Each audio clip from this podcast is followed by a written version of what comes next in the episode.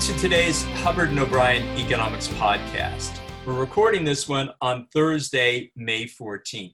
I'm Tony O'Brien. I'm a professor of economics at Lehigh University.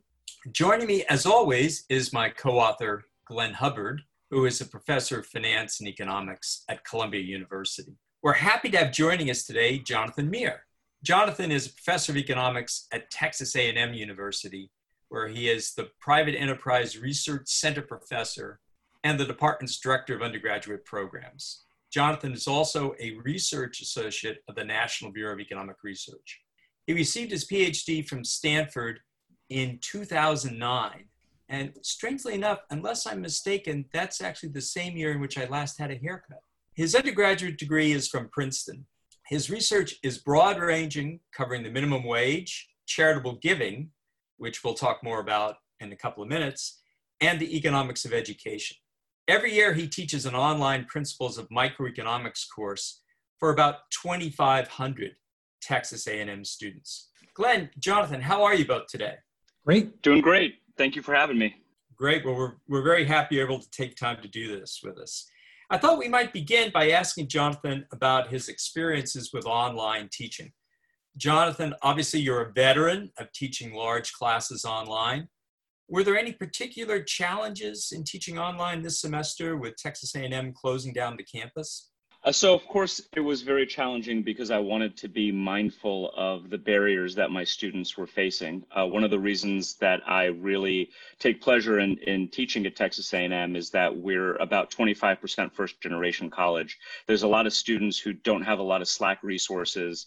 Uh, and so I had to, to really be aware that some students were in places without internet access or they were at home with multiple siblings and and either no steady internet access or you know maybe just one or even no devices. And so trying to be flexible there uh, and even if that meant you know maybe some students are, are giving into some slacking tendencies students who did have the resources I, I think that was an okay trade-off to make this this semester for sure and so in, in, addition in addition to that uh, my online course there really wasn't much to change because it was online other than the exams being in person. And again they're thinking through uh, academic integrity issues and what we're capable of doing in in such large classes. And just the trade-off of, of pushing students to uh, maintain academic integrity but not punish students who were maybe in areas with spotty internet or really trying to trying to be too too strict about it. Uh, in the longer run, it, you know, maybe I'll make different choices, but uh, in the short run, I think it was the right, absolutely the right move to be flexible about it. In my other course, my economics of education course, which was very, you know, 50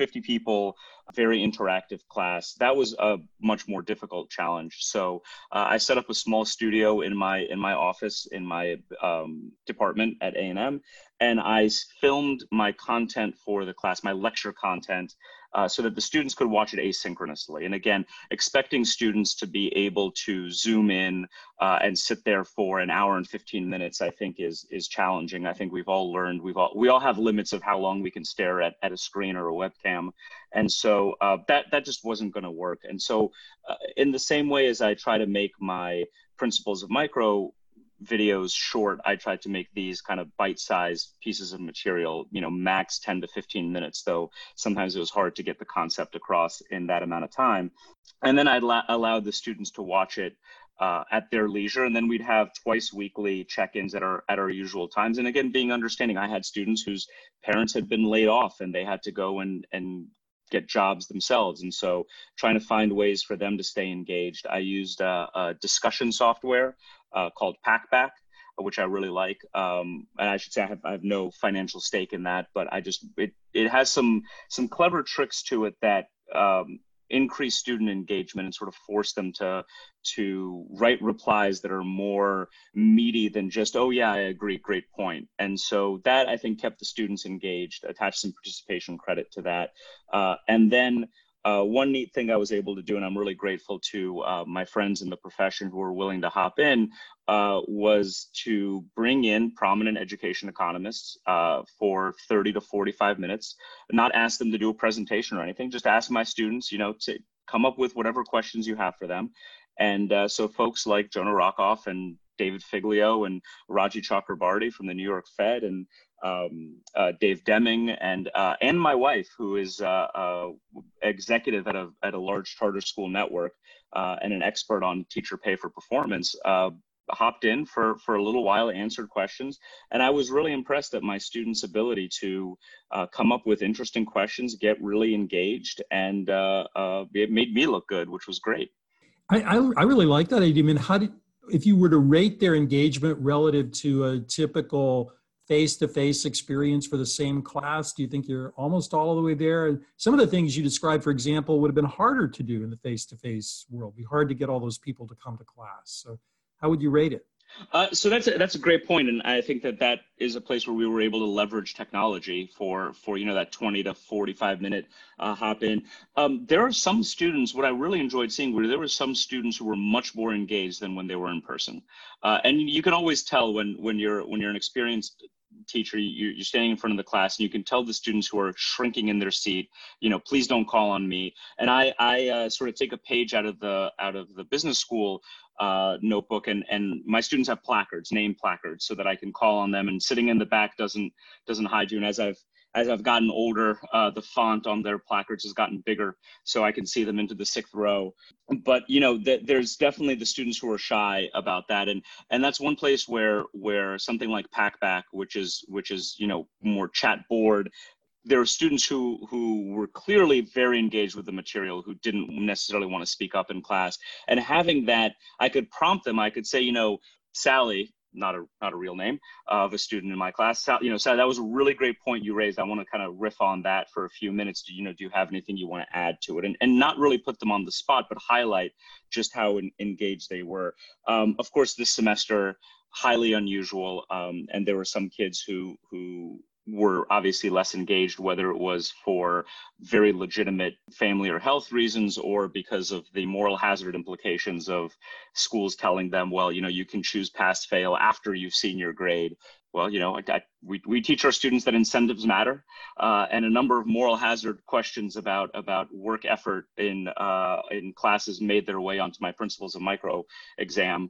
Uh, so I, I think in in Uh, you know we're, we're groping for silver linings. I don't want to say it was a it was a net positive but there were there were definitely aspects of getting students engaged and getting them engaged with you know high profile faculty people whose names they'd seen on on papers that we were discussing in class. Th- those things were were sort of a, a nice silver lining on a pretty on a pretty dark cloud.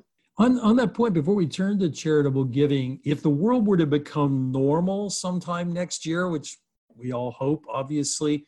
Which of these innovations would you keep anyway?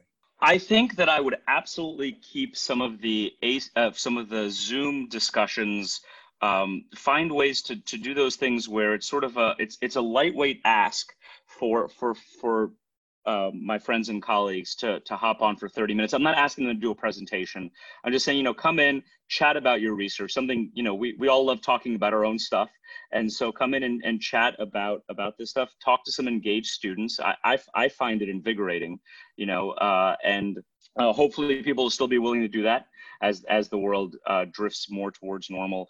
Uh, I think the other thing that I'll do, certainly in my large class, is more of the uh, come ask me anything. You know, uh, I'll I'll be I'll be on for an hour on Zoom. You can hop into this in, into this chat and ask me questions about whether it's about problem sets or or um, you know a concept uh, or you know chat about like when the price of oil went negative uh, you know i had a number of students who especially in texas were really curious about what exactly was going on there and of course we offer more than 30 hours a week of in-person help. And the students are able to make appointments with me very easily but they they don't they don't do it. Uh, i think it's more proactive uh, requires more more proactive action from them. And so maybe just the drop in come chat with me. That was fun. I, I like doing that stuff. And so I, I think i'll absolutely keep that aspect of it moving forward. Okay that's that's great. I mean you've obviously done some some very innovative things there that uh, maybe the rest of us can learn from I, I thought we'd move on now to talk about your work on charitable giving. In looking through some of your earlier research, I noticed that you had a paper that showed that charitable giving fell during and after the Great Recession of 2007 2009. more than we might have expected given declines in income and wealth. Do you expect a similar effect as a result of the pandemic, or is the pandemic just so different than even the financial crisis of 2007 2009 that we might get a different result? Uh, that's a great question. So uh, I, am obviously speculating. The the crux of that paper, which I should note, was co-authored with two undergraduates in our in our research program, Elisa Wulfsberg, who's now at Stanford Law School, and and David Miller, who's in who's in the private sector. Um, those the the the finding there was was that obviously charitable giving dropped a lot after the Great Recession, um, but the question is is that because people's income and wealth, especially housing wealth, dropped, and we we know that there's a strong relationship between income, wealth, and charitable giving. I just put out a paper uh, last week with my graduate student Benjamin Priday uh, on that very topic. But so did charitable giving drop because of the wealth and income drops, or or is that not enough to explain the drop? And it turns out that we were only able to explain about half of the drop in charitable giving using individuals' own changes in income and wealth. And so uh, now this is pure speculation. Um, I think it was an air of uncertainty, uh, and and you know you you you get you get even as the need increases people cut back on discretionary spending because you you start to worry about your own circumstances and there's really nothing more discretionary than giving your money away. And i think that that is absolutely going to play a role in this uh, in, in this time right now. You know when it seemed like well this was just going to be let's close our doors for two weeks and then move on I, I, think John Cochrane at the Hoover Institution referred to it as, as the Great Vacation, uh, which which may be a little glib, but but certainly a two week pause is not that big of a deal. Um, but as you know we've seen the the numbers roll in i think even people who previously felt very safe are, are now very worried and and quite probably uh, retrenching their their giving and so i expect charitable giving to drop quite a bit even as we see, even beyond just the drop in income and, and drop in assets, um, and and even as we see just an, an absolutely uh, unparalleled need, you know, a need that we probably haven't seen in 80 years uh, for for private sector giving. What do we know about why people give? You know, people often accuse economists like us of teaching people to be selfish and and and not being very generous. Yet people typically are very generous. Why do they give? Uh, that's a phenomenal question. So I, I, it's it's uh, we have 30 years of research on that, and and it, it ranges really broadly. So we can go from from sort of pure altruism just the notion that you you just give because there's need and it has absolutely nothing to do with uh, your own feelings on the subject which uh, is a very limiting uh, viewpoint of it.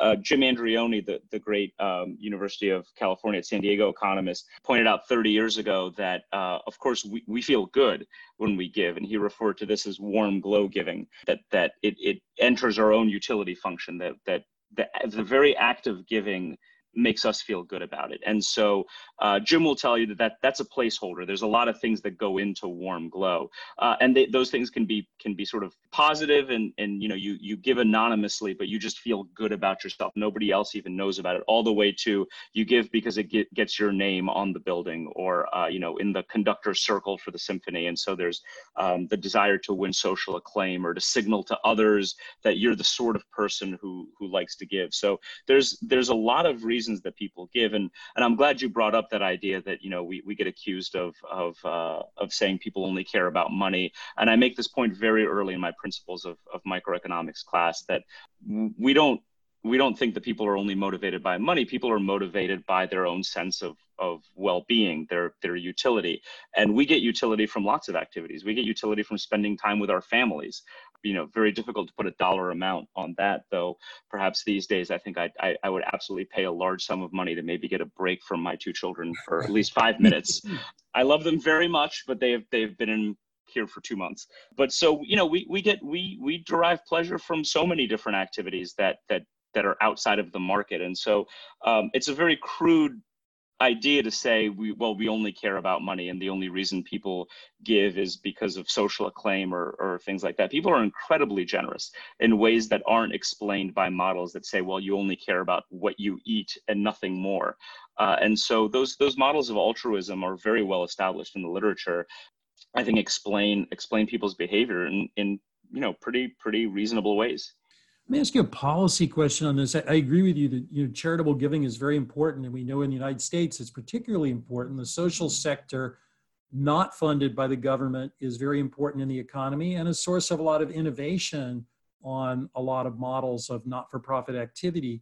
Is there anything policy should be doing, could be doing to lean against some of the negative effects on charitable giving you mentioned, or is this one we just have to ride out? Well, we do have so we have tax preferences for for charitable giving. In another paper with uh, with that same graduate student Ben Ben Priday, um, we found that uh, we we reconfirmed a longstanding result in the literature that uh, charitable giving is very responsive to tax incentives. The government has limited levers to pull.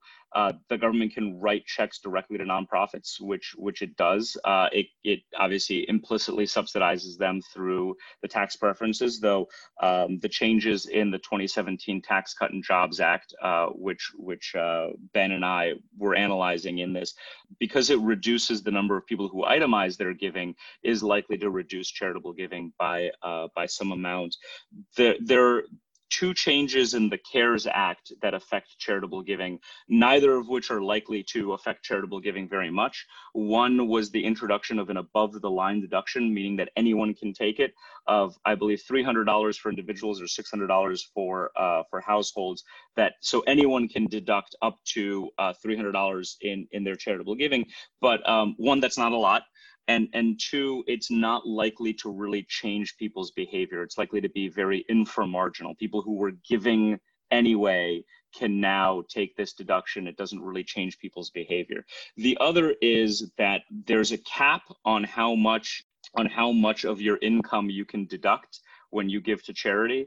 Uh, that cap has been lifted for uh, for at least this year uh, it, it was moved from 50% to 60% under the Tax Cut and Jobs Act, and now that cap has been lifted. So, in theory, you can give 100% of your income to, to and deduct it to uh, to charity.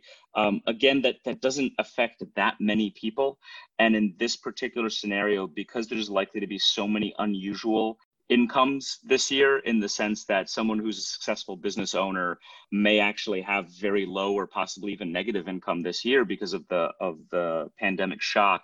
Um, it, I, I don't know that it's going to change people's behavior, which is what we want from these policies. We don't want these policies to just transfer money to people who are going to do stuff anyway. We wanted to encourage charitable giving. I don't really see either of these aspects of the CARES Act actually affecting people's charitable giving. So the, the levers the government can pull for the social sector, I think, are are limited to um, grants in, in in this case. You know, you say, uh, you know, look, that the government can't necessarily spin up the kind of social services that are in place through nonprofits. But what the government is very good at is writing checks.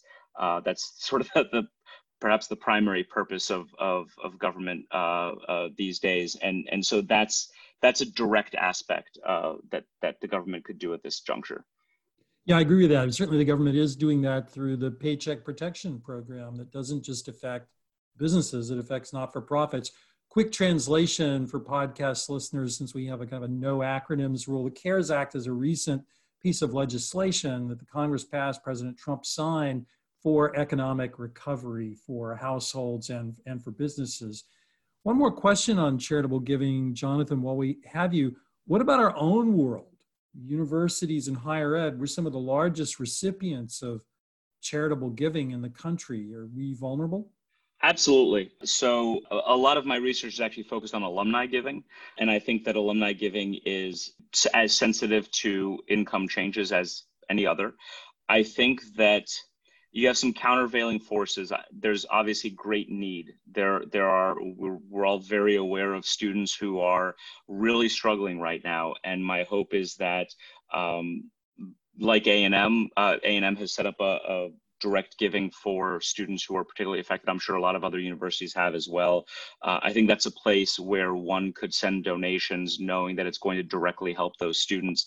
I think that the, the trappings of the university, the, the, the football for us, beautiful campuses and so on, if we're online, how much of that is going to drive um, not just student retention, but but the ties that that students who then become alumni who feel a sense of of a desire to give back, how much of that is going to get eroded?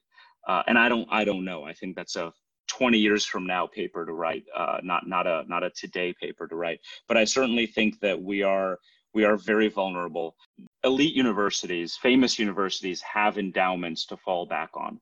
Now, there are of course more strings attached to these endowments than people um, people are maybe aware of, and so it's it's not just a question of breaking open the piggy bank and covering the next 10 years of of operations. But smaller universities that that don't have that cushion, I think, are in grave danger, and many of them were already in grave danger as enrollments declined over the past decade, you know, in a time that's where we've had uh, amazing economic growth, I think that, that a lot of schools are going to be pushed over the edge. And I think that the higher ed sector is going to look different 10 years from now in, in ways that we can't necessarily predict. I don't know that I believe that there'll be such wholesale changes where, you know, half of the, the 18 year old population is doing their first two years online and then maybe finishes the last two years in an in-person uh, situation. Predictions are really hard, especially about the future. Uh, but it's, I certainly think that the, the era of $70,000 a year, not very highly ranked residential liberal arts schools is over. I, I think that maybe the era of mid tier, comprehensive, open access, state funded universities may be over. The sort of the, the, the tertiary schools sometimes uh, I think again I, I, don't I don't love the way people say this, but but directional schools, schools that have a direction in their name, nor northern wherever state or whatever. Uh, I think those schools may have a difficult time surviving, and what we may see in the higher ed sector is much of what we've seen in many other sectors of the economy, which is sort of a um, bifurcation where the the famous places, the places that we all heard of, uh, perhaps work at, th- those places will survive and attract students because they provide a very different experience. And and the schools at the the lower end of of the higher ed sector, um, community colleges, open access, very open access places, uh, places that that gear themselves to teaching, you know, 300,000 students a year online. They may thrive as well, but that's sort of that that middle kind of hollows out. And and I'm not taking a position on whether that's a, a good thing or a bad thing. I just think it's likely to be a thing. Well, you're the cheery voice of still a dismal science. Thank you. Jonathan. I guess 20 years from now, when Tony gets his next haircut, we can come back to talk about this. Over to you, Tony. We are, yeah. No, I think it's uh, it's actually perfect. Um, the only thing I was going to suggest was to ask about higher ed, and uh, Glenn did that, and I thought it was a great answer, Jonathan. So uh, I think yeah, we're, you know, I Jonathan, I agree with you 100 percent because for years pre-COVID, I've been saying in the business school world, the same kind of hollowing out. You'll have a handful of elite schools that are fine; they're high price point, high quality. Uh, you're going to have some lower tier schools that are really low price point and local market it's that whole middle that charge mm-hmm. the same price point as the top without the experience. That just can't be an equilibrium. And I think sometimes you need something like COVID to push you toward that. And I yeah. think you're going to see it for undergrad, for business school, law school. Uh, and universities aren't used to exit, but I'm afraid that's what's going to have to happen. Yeah. I mean, it's it's fascinating to see. I, I always I, I didn't spend as much time on the higher ed sector in my economics of education class as I do normally this this semester, just because I had to cut a week out of it. Um, but it, the the very first college rankings came out, I want to say in like 1915, and when you look at that list, it looks pretty much the same as the list today. You know, there's, you know, I, I, I don't think Stanford's on it, but Stanford was only like 20 years old at the time. Yeah, but but there isn't a single industry where the list of of sort of top firms is the same as it was 30 years ago let alone 100 years ago. Jonathan i was wondering if nonprofit organizations faced with the fundraising challenges presented by the pandemic might become even more aggressive in their fundraising efforts. Uh, absolutely and i think you know the the the fundraising aspect of this uh, you know i think you, there's this is this we sometimes call this the power of the ask. Uh, you know, pe- people just don't give if you don't ask. It's, it's, just incredibly rare that someone just decides to write you a check, and so you you really do have to ask people. I think you know there's been if, if any of you guys are, are Parks and Recreation fans, you know they did their special episode uh, by by Zoom, all of the actors, and they they raised a lot of money. You know, with corporate matching, I think that the Subaru, I think, and somebody else matched up to half a million dollars of, of donations to Feeding America. And so there's there's a lot of stuff out there trying to leverage leverage celebrities. Celebrities don't have anything to do right now, and and those sorts of things to put to put that stuff on people's radar I think that arts organizations or people are going to shift some of their giving to to you know social services and high need type of things. I think Feeding America is is a good one. It's an umbrella organization of that. I actually have a lecture because Feeding America switched. Uh, Glenn, I don't know if you're aware of this. So Canice Prendergast at at a uh, um, yeah Chicago uh, yeah Chicago has yeah. this great paper. Feeding America asked him to redo their allocation mechanism. Their allocation mechanism was the Soviet style a, a pound of food is a pound of food is a pound of food.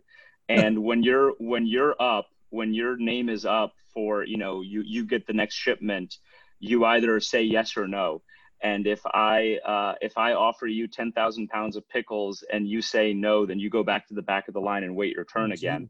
and so this actually ended up this was a journal of economic perspectives piece and it was a you know i think it was a freakonomics podcast and all this other stuff. And so I, I, made this this video you know for my class out of it that they they switched it to uh, a bidding system where of course they don't call it dollars they call it shares or whatever it is. And you can save your shares and roll them over. And if there's a if there's a localized crisis they can they can sort of print more money to that to that uh, uh, area. Mm-hmm. And what Prendergast and the team and the team did was was actually show they were able to feed like 150,000 more people per day with wow. with this allocation mechanism because y- you could actually have negative prices like look you want me to take these pickles off your hands i got storage for it you pay me rather than i pay you for for this for this stuff so you know i have i have a lot of i have a lot of faith in their ability to to to you know allocate the resources. Uh, and then i think just giving people money. Uh, you know I, I don't i don't love the gofundme model because it's it's more about you know who goes viral than you know who actually has real need. But there's an organization families family something initiative. And the guy who started it uh, he actually did a podcast with russ roberts like a year mm-hmm. ago uh, on econ talk and it was really phenomenal because this guy is is he grew up in poverty and but he does he he has faith in low income people. He says look they know what they need more than you do and what we asked them to do is like keep a budget and like kind of show us receipts for what you're doing with it. But this is this sort of um it's kind of in this give directly model which again is, is paul niehaus at, at san diego started this mm-hmm. idea of just give give people money you know don't don't give people a cow right? The heifer and I like well what if they what if they need a bicycle because they need to get to market? They don't need a cow they need a bicycle. And so you give them money you have faith that they know what to do with it. And you know maybe some one in a hundred people spends it on something they shouldn't spend it on. Okay. But you know i think the we we know the dead weight loss of Christmas, you know, thanks to Joel Waldfogel. And so, you know, it's it really is when you tie people's hands in this way, you know, it's it's um I think it's way less efficient for all the reasons that we know as economists. It's called the uh, Give Together Now is is okay. the initiative, and the guy's name is it was Mauricio Miller is the na- is the name mm-hmm. of the guy, and he did a podcast almost exactly a year ago with Russ and and and it's really it's it's really fascinating and so so that's where I've directed a lot of a lot of my giving and also at the very happy with myself at the trough of the market plowed more money into my donor advised fund uh, and so was able to to take advantage of some of the rise there. Okay, thanks so much, Jonathan, for taking the time to join us today. Raised a lot of very interesting points, both about teaching online and also about charitable giving. Just a reminder to our listeners, we're continuing to post COVID 19 related updates to our blog at hubbardobrieneconomics.com. We may also begin posting some material that's not directly COVID related. Please check our blog regularly and please subscribe to receive email alerts about new posts. Thanks again to everyone for joining us for this conversation. We look forward to connecting with instructors and students again on a future Hubbard O'Brien Economics podcast.